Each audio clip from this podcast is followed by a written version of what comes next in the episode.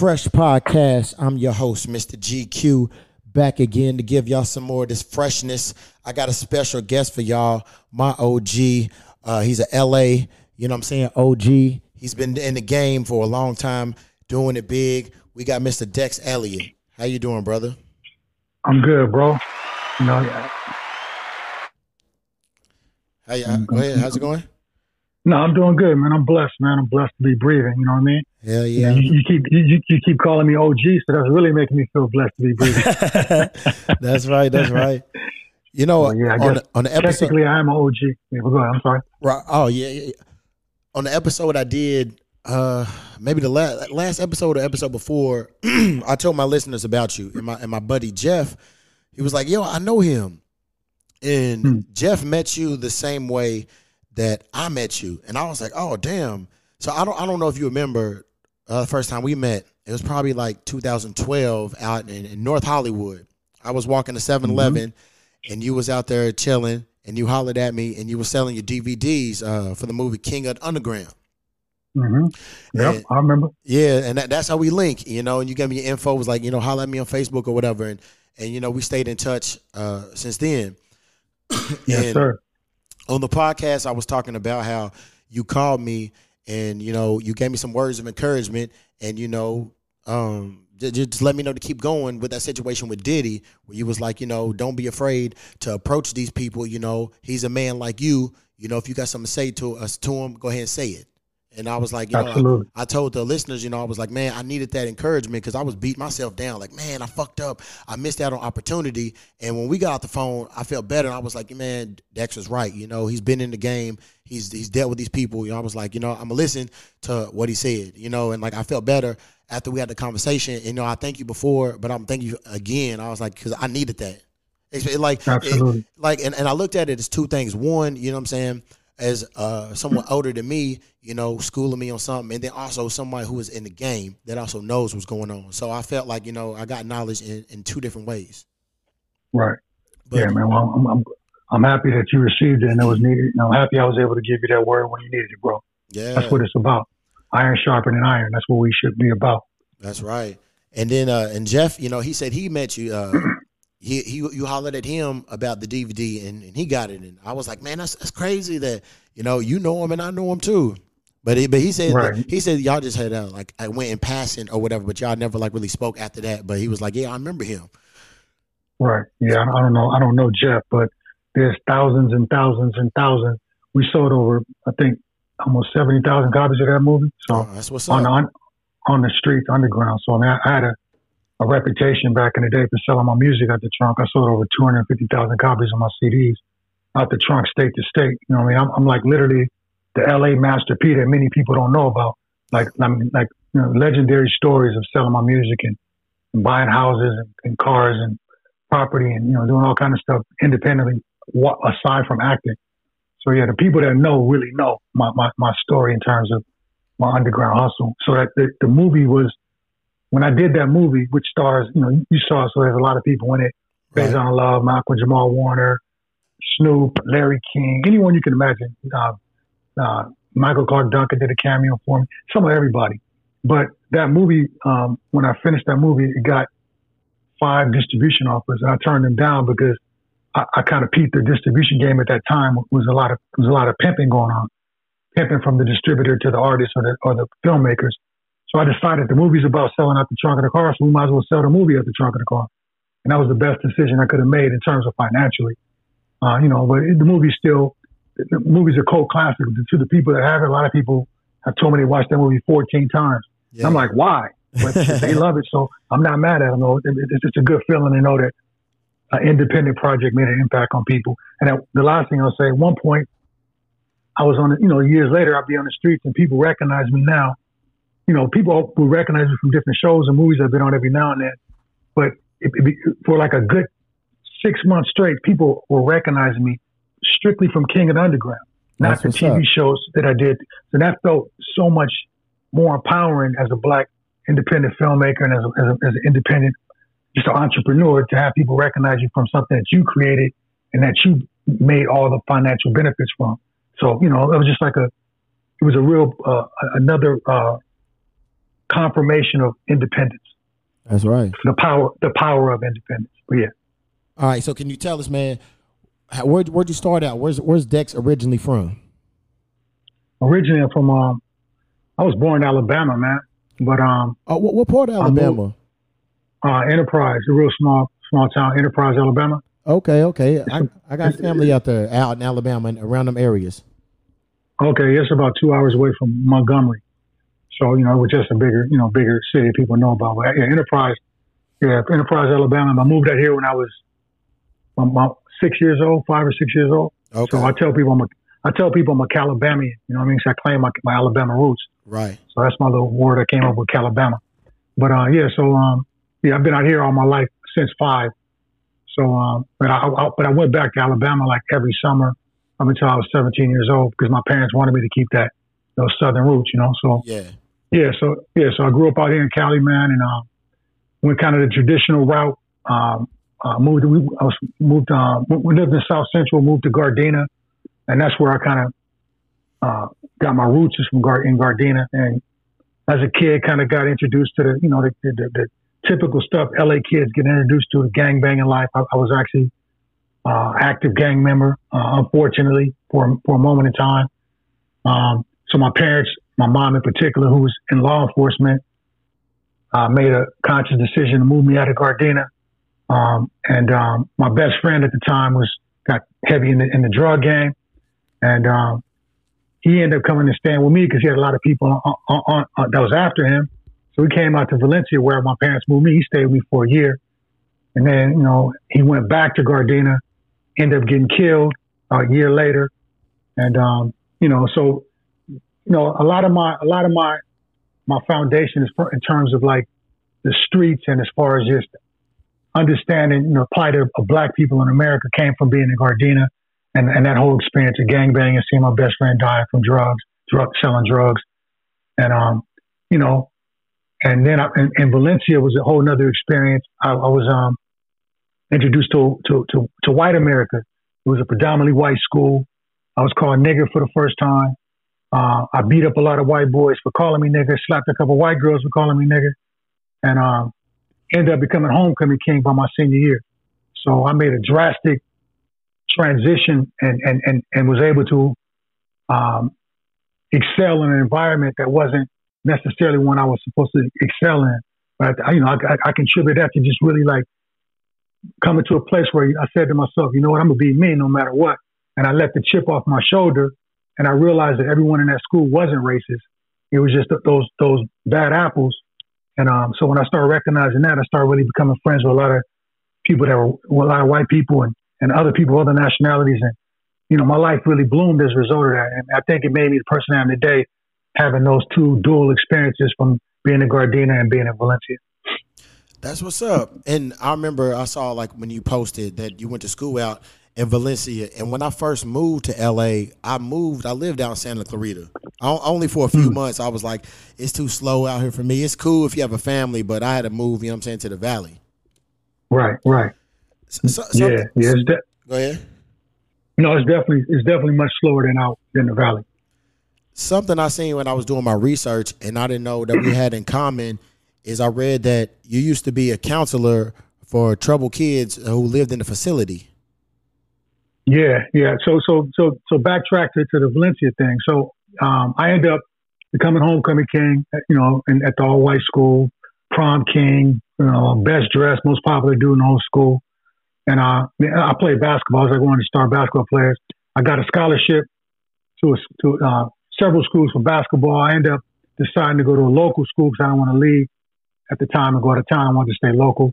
So I went to Masters College, which was like a, a Christian school. And um, and during that time, I was at a point in my life where I, I really, the impact of my best friend dying had a huge impact on my life as far as just really wanting to make bet, really good choices in life. And because uh, I saw him make bad choices and lose. And um, so I um, at that time I was I was going through a period where I felt like I wanted to change the world, and uh, so I was at this Christian school playing basketball.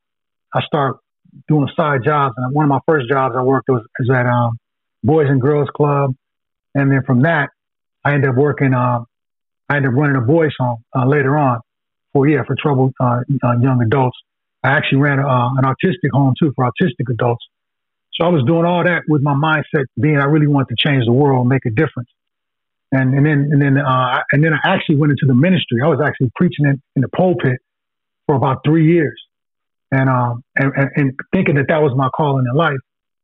But you know, after a short period of time, after that three year period of time, I realized that it was something else that I was supposed to be doing, and that's when acting really came back to slap me in the face because I'd, I'd always been creative my entire life. And uh, from there, I left the ministry and got into acting. And man, within a year's time, I was on a soap opera. I was a regular on One Life to Live. And, I, and at the same time, I booked, booked uh, Boyz n the Hood and One Life to Live at the exact same time. So I was, I was supposed to be Ricky in Boyz n the Hood. I turned that role down because my agent at the time told me that the soap opera is a better choice because it's a three year contract. he said, oh. you know, this little move, we don't know what this little movie's going to do, you know, which in, in, in retrospect, you know, in reality, it was a little movie. And, uh, and it was a new director, like my agent at the time explained. And, you know, it was a crapshoot. That, that was his, pretty much yeah. his words. But the, but the ABC offered me three year contract, you know what I mean? Pretty much of a guarantee. And I'm, I'm sure he was looking at his overall money for, for the long haul too. He wasn't really, I think he was thinking more about his money than me my girlfriend at the time, who ended up discovering Tyrese. Oh, hold on, stop. Can I, hold on, hold on. Can I stop you right here? Oh, you going so yeah. fast. So, but hold on, right quick. So for those yeah. for those that missed it, he just said that he got booked to be Ricky in Boyz n the Hood. The role that Morris Chestnut played was originally for Dex, but he his agent told him not to take it because it was a new movie, a new director. So he went and did a soap opera.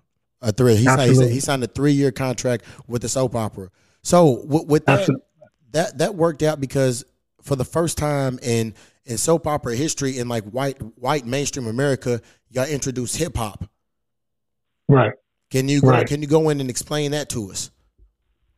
Yeah, I mean, you know, it, it, it's just one of those things where I was skeptical, man, because I really did music. It wasn't like music was like something I was doing as an actor. I was really a rapper. So I had reservations about it, you know, and going to the show, they hired Kurtis Blow to be the music director. Okay. And so me and Kurtis, me and Kurtis, to be completely honest, me and him kind of clashed and kind of bumped heads because I was a real rapper and he was this cat that they hired to train actors to be rappers. Okay. So, you know, not only was I a real rapper, but I was a real rapper from Gardena who's the gangbang. You feel me? So they, they, you know, in that whole Hollywood world, you know, it's a whole nother energy and you're, interacting differently, but people don't really know your whole background. So, you know, without that, without someone giving a full background, background, people assume things. So I think that had a lot of, a lot to do with my, why me and Kurtis clashed.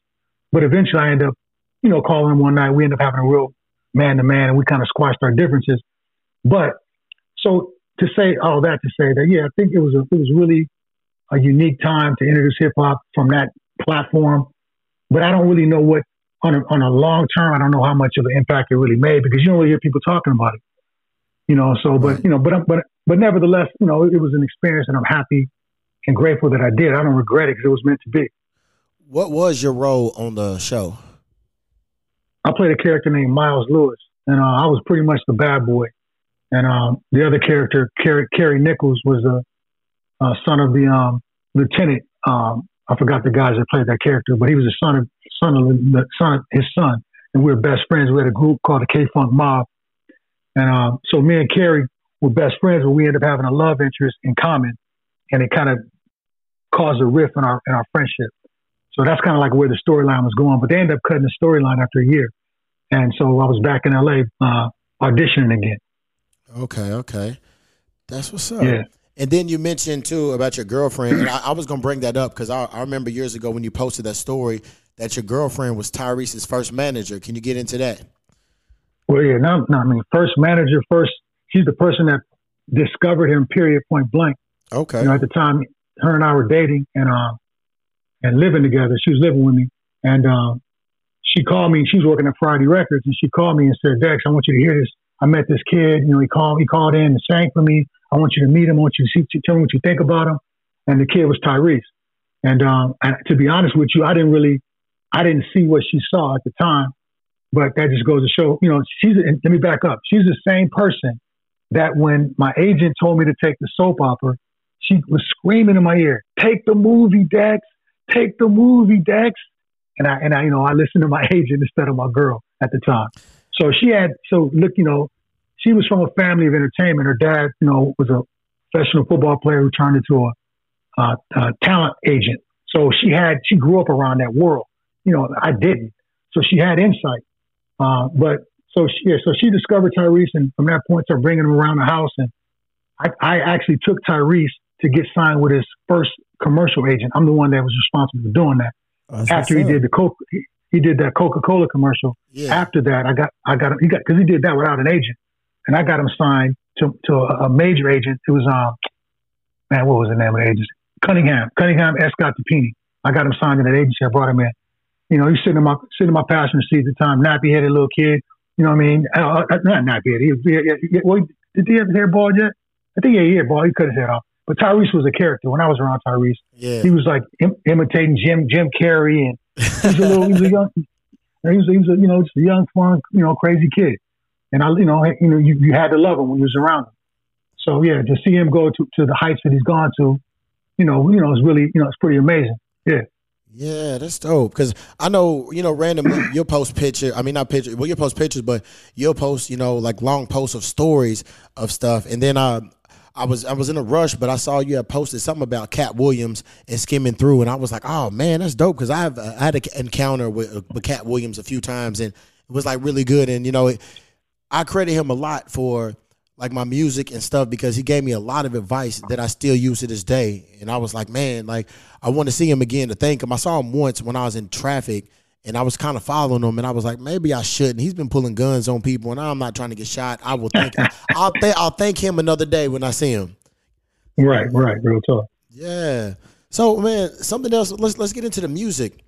Uh, uh, the video you posted a video years ago and I watched it, and I was just like, oh man, you had like big people in there. It was Nori, LL Cool J, the song Paper Chasing. And I, I, yeah. I, watched it again today, and I was like, man, like I love it. Just like it's that old school West Coast feel. And then when he was like Battle Cat, I was like, oh, okay, well now I, I hear the beat and I can see where it came from. Like, like let's get in, let's get into that song first. Like, you know, tell us about that song Paper Chasing. Like I, I, for, I looking at it, like I know you're not that same person you was before because you talk about like you know I used to be a womanizer and stuff like that. And in the video, you know, you had the women and all that. It's early 2000s, and it brought back a lot of nostalgia too, just to see like the right. way that video was set up and like what people was wearing. I was like, yeah, man, this is you know, this is like my my high school, middle school era right there. Mm. Right, right.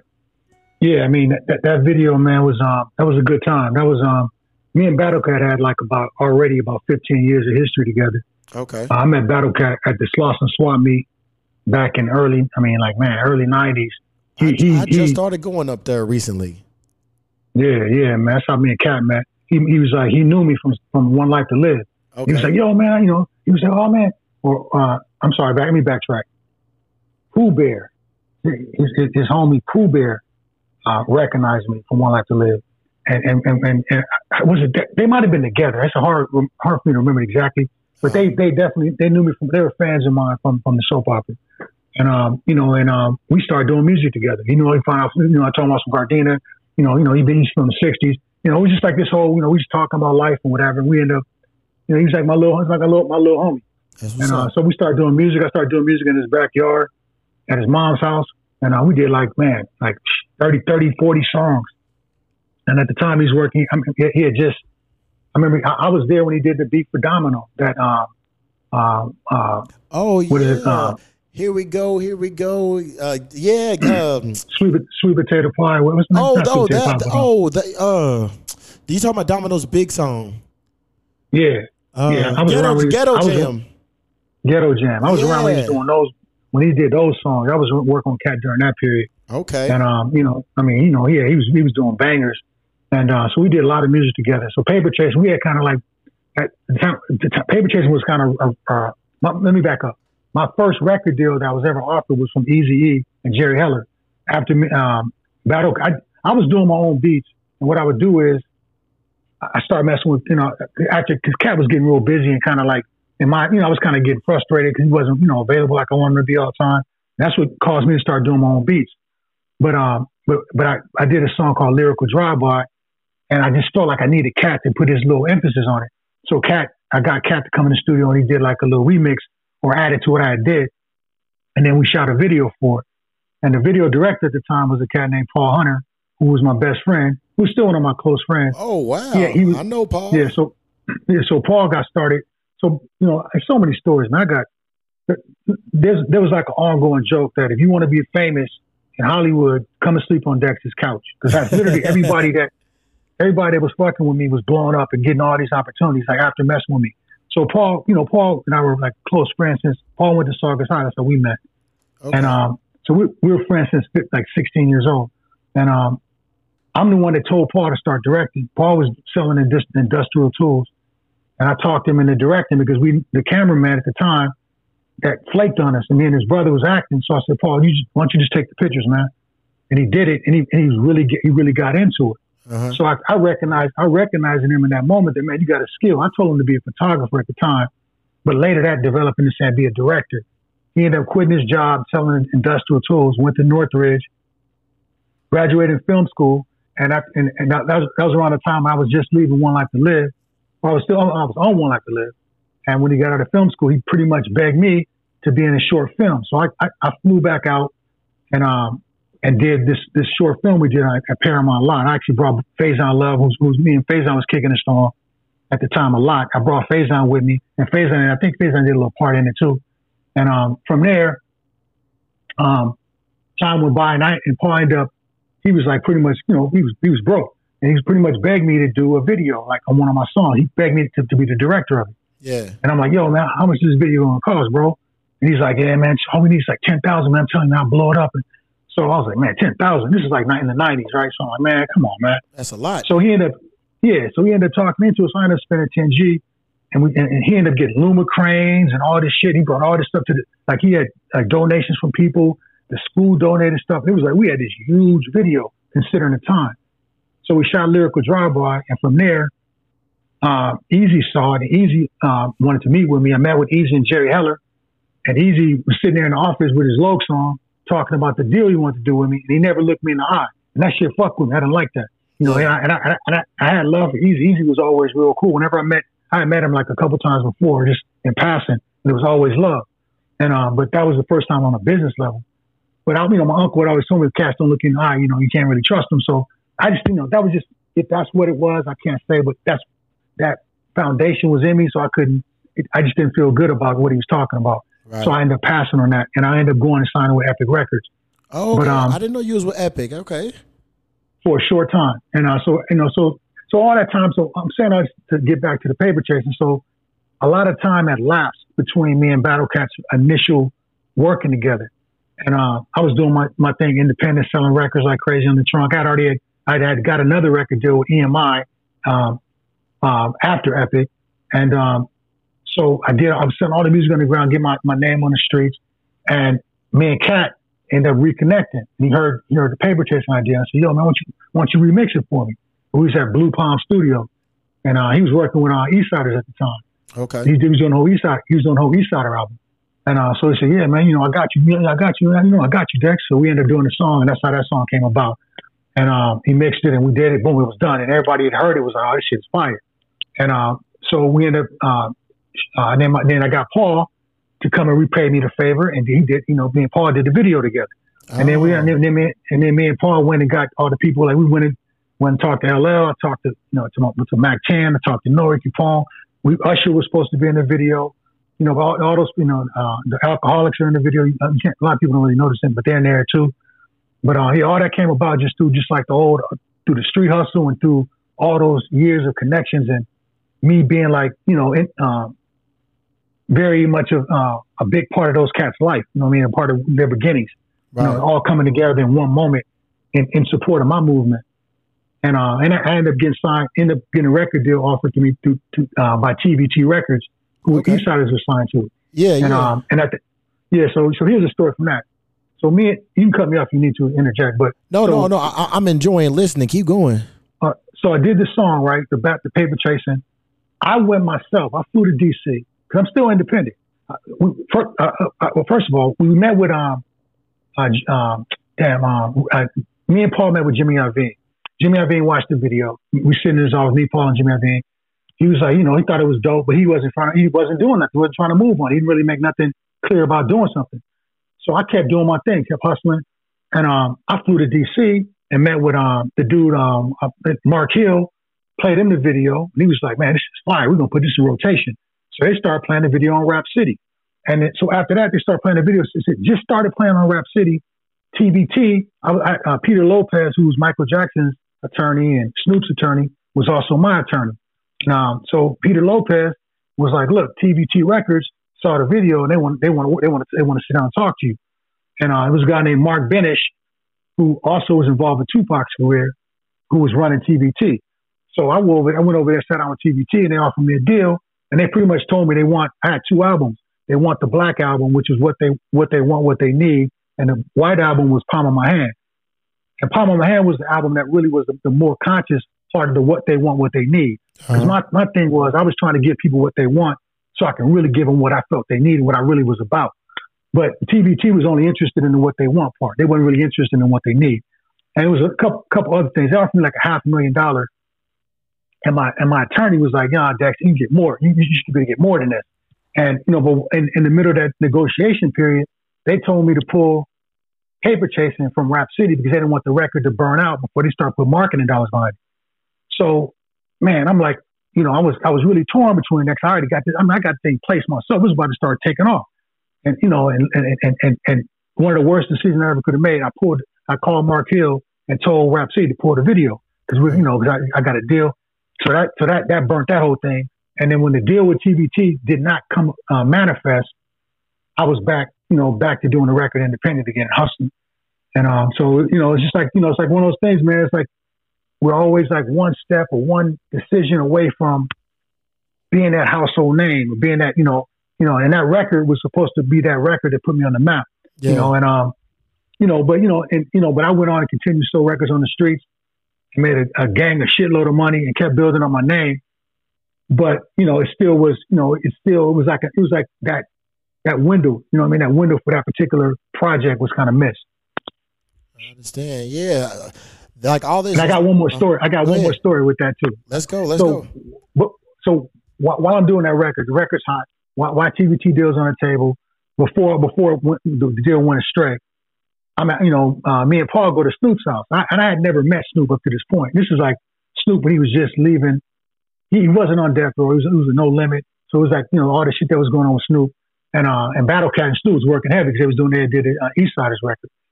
So I, I show up at Snoop's house. Battle Cat don't even know I'm coming there. Battle Cat's there working. Battle Cat, oh, smack. You know, boom. It was so me and Battle Cat's like, you know, excited to see each other. Snoop is like, oh, you know, Snoop didn't know we knew each other. Snoop is like tripping on it. Paul and Snoop knew each other at this point. So we, we were there strictly to get Snoop to do a record with me for the album, you know, to, to for the paper chasing album. So me, Snoop, and Paul go out to the car.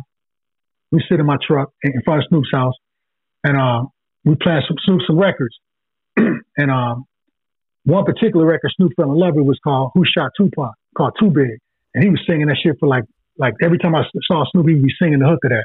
Uh-huh. And um, so he was like Snoop was filling those records, and uh, so he's he's in the back seat. Snoop was like, "Yeah," he's like, "Yeah, DX." Yeah, man, I'm feeling it, man. I'm gonna lead and I'm gonna guide you in the right direction, and blah blah blah blah blah. And uh, when he was saying that, you know, I mean, Snoop didn't know me from Adam, you know what I'm saying? But he was like, you know, that was what he, I'm gonna lead and guide you, da da da. So I just cut him off. I was like, yo, homie, I'm not really here to be led and guided nowhere. You know what I'm saying? I'm, I'm, I'm, doing my own shit. I'm independent. I'm selling my shit out the trunk. I've been doing this shit for years, dog. I am not looking for no no handouts, nobody trying to lead and guide me. I'm looking for somebody to collaborate with. That's why I'm here. And I said it real strong. Look back at him. My boy Paul was like, I could tell Paul was hell of uncomfortable because Paul wasn't really from the streets like me. Yeah. And Snoop was like, and Snoop like took a minute. And he was like, Oh, I feel you, DX. You're the king of the underground. I'm the king of the West Coast. We gonna collaborate, man. You family, man. You family. He just changed his whole tune up. But he saw he was, you know, he saw who he was, who he was fucking with. He wasn't, you know what I mean? And I think at that time Snoop was dealing with a lot of yes men. But um, so so I think that kind of set the foundation for you know how, because years after that I would see Snoop and it was always mad respect and mad love. Yeah. And and and and with me, it's all you know you know, that's what it's always been about. I've never been into this, you know, because you got a bigger name or you got a bigger platform that you bigger than me or you better than me or you got, no, nah, we're men. And it's like, you know, if you can't respect me on that basis on, on, on, or on my own merit, you know, there's a problem. There's always, you can't go into a relationship like that because you're gonna end up, not, especially if you're someone like me with a strong personality, because I end up, you end up faking it, and I can't fake it.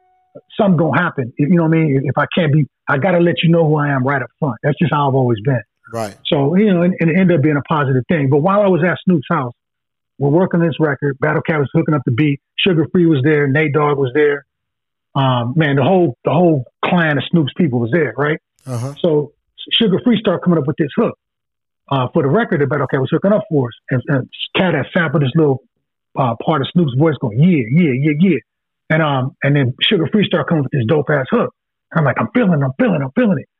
And uh, so you know, Battle Cat kept working on the beat. Suga Free said he had to go to the store real quick.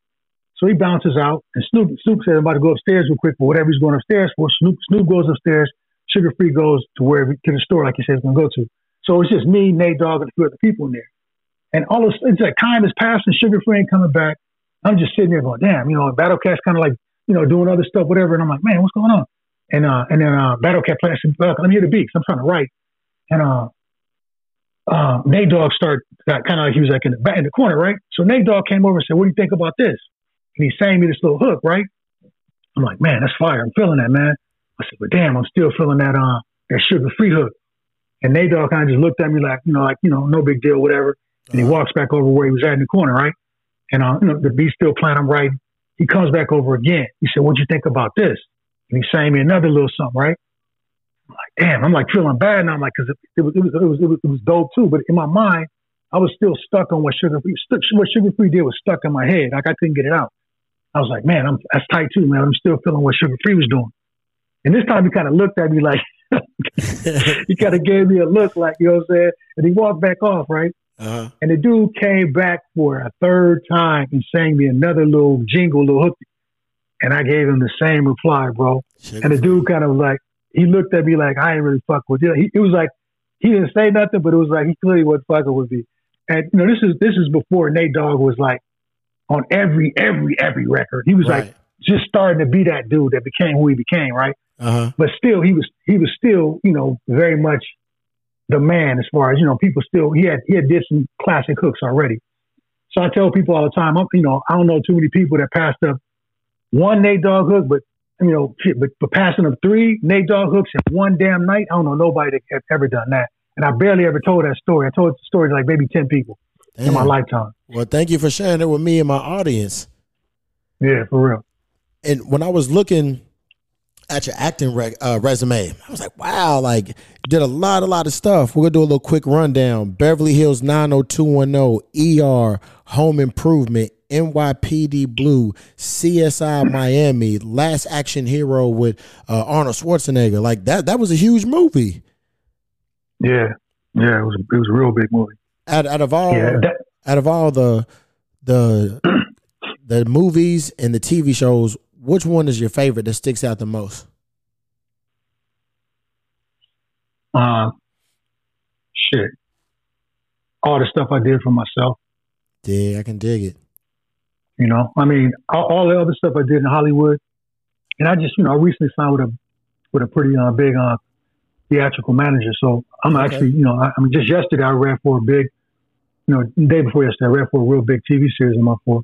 So I'm, I'm still, I'm, I'm, back in the mix. But honestly, man, there's nothing like doing your own thing, writing, producing, you know, you know, and you know, I'm really, I'm really a director. You know, I think I didn't realize back in the day, people used to always tell me you should be directing.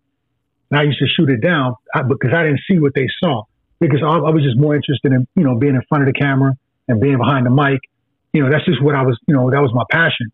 But until in, until I actually directed something and realized that, man, I'm more talented at directing than I am in anything else because it kind of encompasses everything that I do, you know. And so I love directing. You know, not to say that, you know, I, you know, it's just it's just it, I, I love having I love telling my own stories. I love being in a position to where I'm controlling the narrative because Hollywood has controlled, you know, our image and what we're about and who we can be and putting limits on us for too many for decades.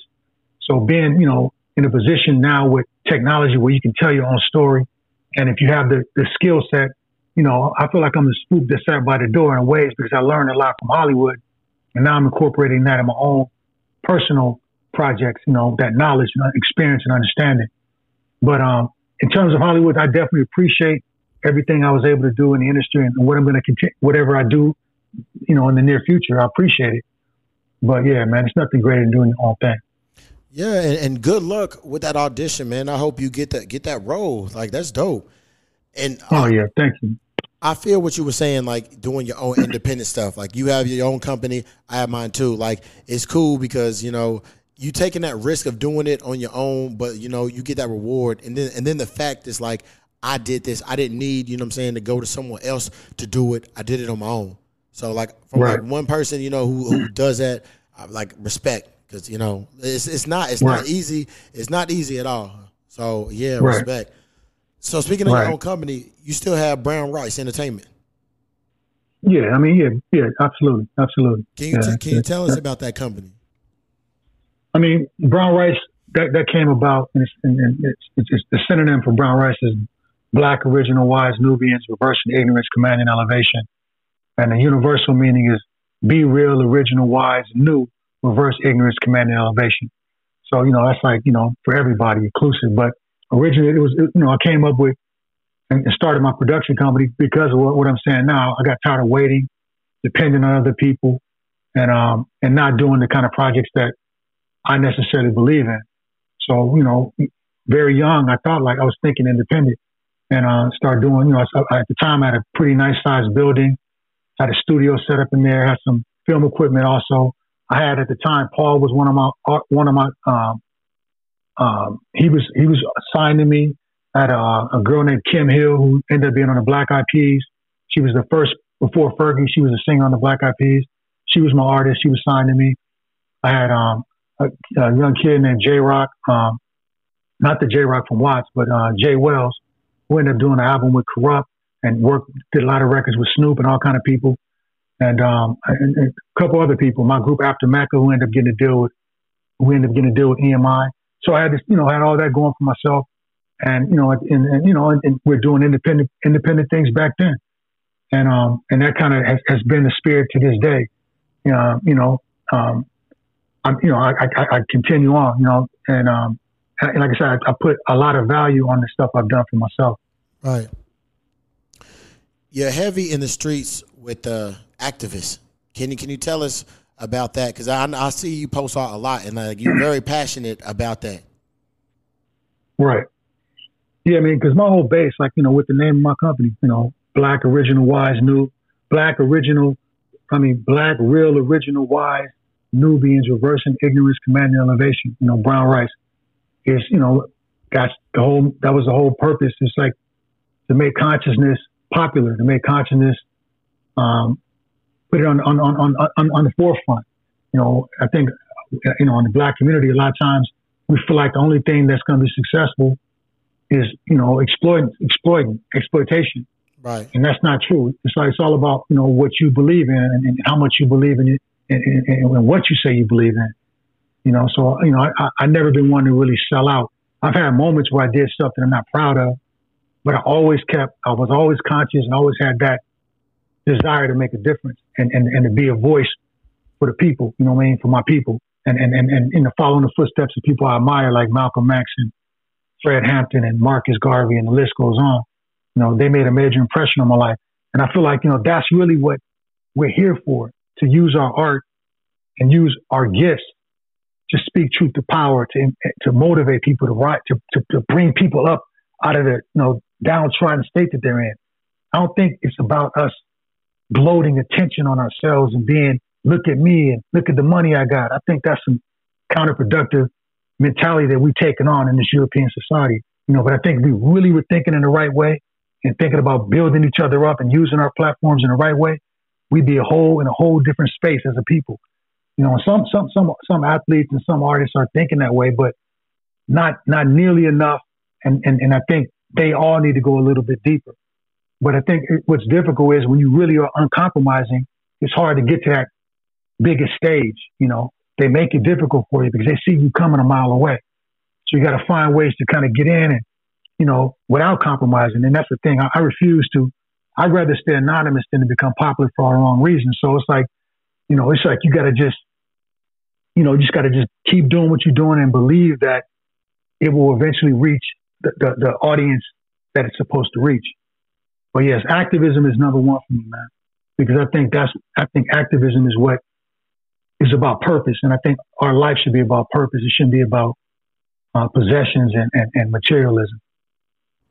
Yeah, that's right. You know, I was out there doing a lot of the protests, like downtown, and then back in my hometown, because uh, where I'm from, that's where the Breonna Taylor murder happened.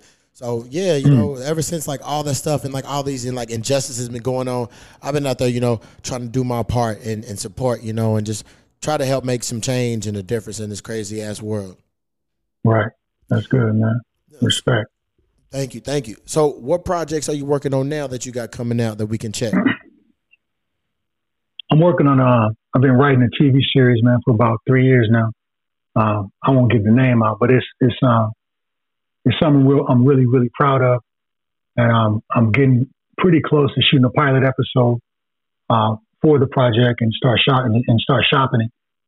You know, it's not uh, it's not it's not a cookie cutter type thing, and it's not some uh, you know, it's not some uh, some uh, slapstick either. It's some real, some real, some real, some real ish, some real spit. Um, and um, but it's but it's you know, but it got it got comedy, comedy, comedy, dark comedy, elements to it, and it's dealing with a lot of issues that I'm passionate about in a way that's very creative.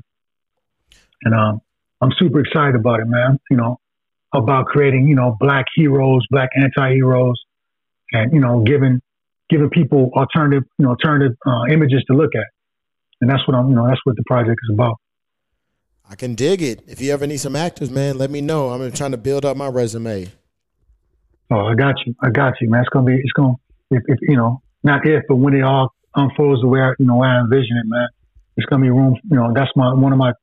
That's something I really you know look forward to doing is bringing people on, discovering new people, you know, and um, and, you know, working with with a lot of black people behind the scenes and in front of the camera.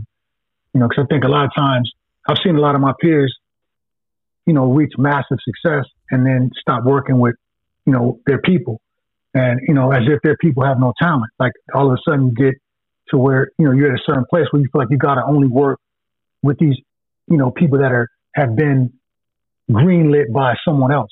Yeah. But you know those people that that have greenlit someone else, they greenlight their own people. They don't wait for you to say, "Oh, I think you know Matt Damon's good." No, they greenlight Matt Damon themselves.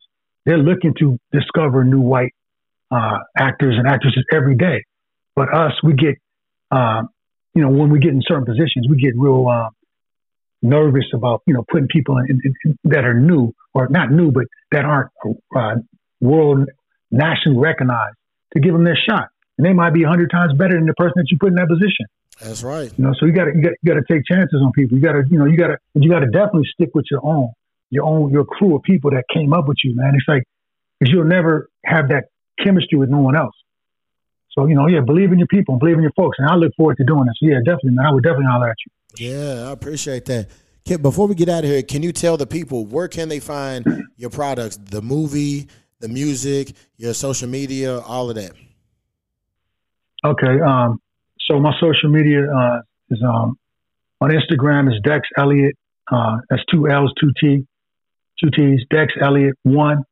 Um, I saw on Instagram and uh, Facebook is Dex Elliott.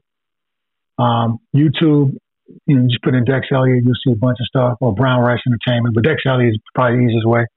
And um, the movie King and Underground could be bought on my website, uh, dexelliott.com, uh, or, or just kingandunderground.com. And um, yeah, and just look for look look for the you know the, the coming project. Um, I can't, like I said, I'm not giving away the name right now, but uh, my, my my new series uh, that that that will be something I'll be shopping and probably like showing clips on on on social media, the trailer and all that type of stuff. And yeah, I got you know, I got album, got a new album working on. I got all kind of stuff I'm working on. I'm constantly working. A lot of the music I do now, I plan on featuring in my in my in my series. So you know, I'm in my clothing line, Revolutionary Threads. You know, please support that. Um, revolutionarythreads.com. And um, hey, you know, I mean, that's that's I think that's pretty much it. Yes, sir, man. I, I thank you for man for this. I know uh, we was trying to we, we was trying to get this done months ago and scheduling and all that.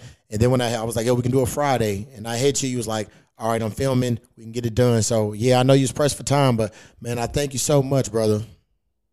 Man, no, man, it's my pleasure, bro. I, I appreciate you even, um, you know, you know, thinking enough to want to inter- interview me. I don't take nothing lightly. Everybody that that you know sees value in what you do means something, man. I, I never take stuff like that for granted, and I never will. I, I, even if I'm like, even when I, even when the whole world knows about my projects, I'll never take anything lightly like that. You know, so I appreciate it. That's right, man. And thank you for, for coming on and telling us these stories. Cause yeah, I was shocked. I, I didn't know nothing about the Boyz n the Hood and with Eazy E and all that stuff. So man, thank you, man, just for sharing that. And so hopefully we can get you back on here in person and you can just share way more stories. Cause I, I was just sitting, just listening, like, damn, I didn't know none of that was going on. Right. No, it's all good. I got you. I got you, man. And I wish you nothing but, you know, major success. I mean, you're doing a good job, man. You know, your, your interviewing skills are uh, pretty, you know, pretty on point. You know what I mean? I don't know how long you've been doing it, but I'm, I'm impressed. And, I, you know, I, I, can see a bright future you doing this. So absolutely, man, keep doing your thing. And, and no telling what we can do in, in, in, the future together. So yeah, absolutely. Thank you. And hey, I, I might need to come and sleep on the couch, man, and so I can shoot up to the sky like everybody else did. You know what I'm saying? I sold that particular couch, man. But oh man, come I, on. I probably should have. I probably should have held on to it. yeah, it's all good. But yeah, bro, we'll we'll be in touch, man. I appreciate you. Yeah, man. You too, brother. I appreciate you. All right, man. Take it easy. You too. God bless. One love. Love.